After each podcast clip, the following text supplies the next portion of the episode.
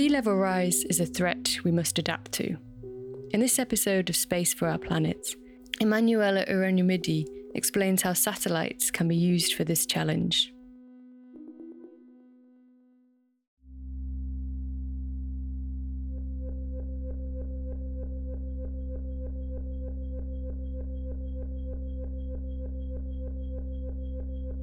My name is Emanuela Hieronymiadi.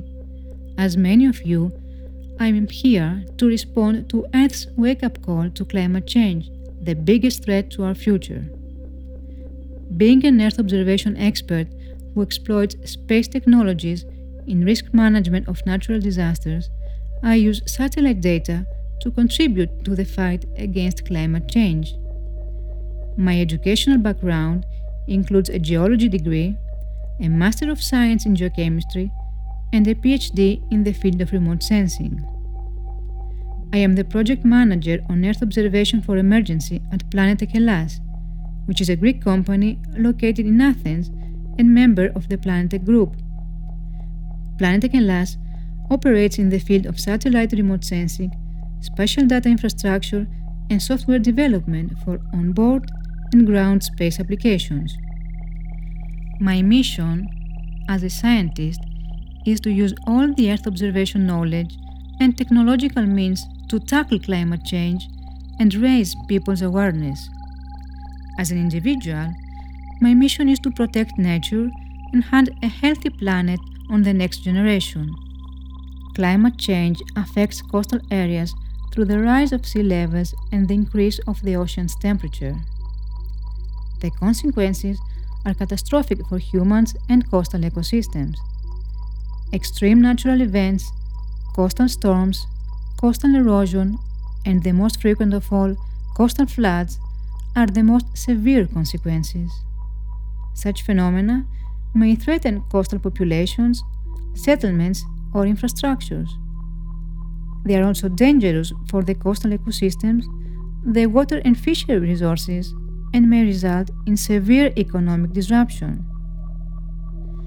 An example are the storms that occurred in January and February of 2020 that affected North Sea and Mediterranean countries.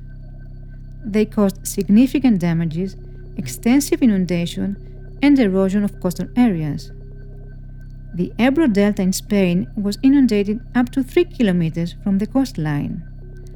30 square kilometers of rice fields were destroyed, which caused an estimated loss of several million euros to the national economy.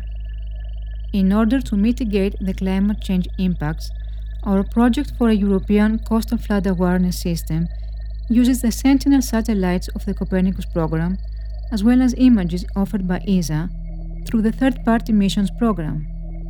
The high revisit frequency and high spatial resolution of the Sentinel 1 and Sentinel 2 satellites are used to monitor coastal areas affected from coastal floods, the change in their land use land cover coverage, and the shoreline displacement.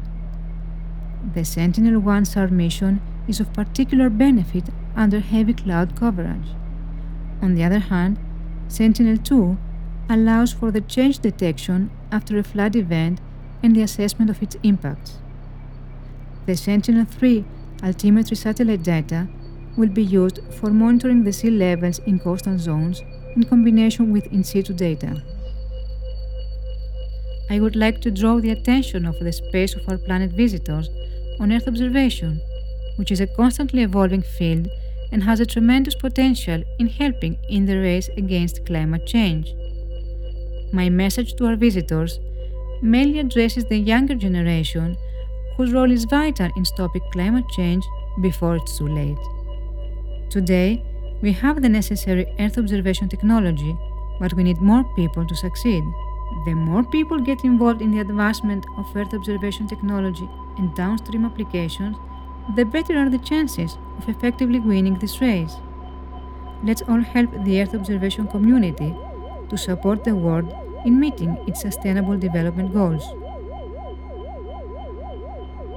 Space for Our Planet is a podcast produced by TimCat with support from the United Nations Office for Outer Space Affairs. We're also supported by the European Commission, DG DEFIS, the European Space Agency, the French Space Agency CNES, NEREUS, the network of European regions using space technologies, and the Canadian NGO GIVE.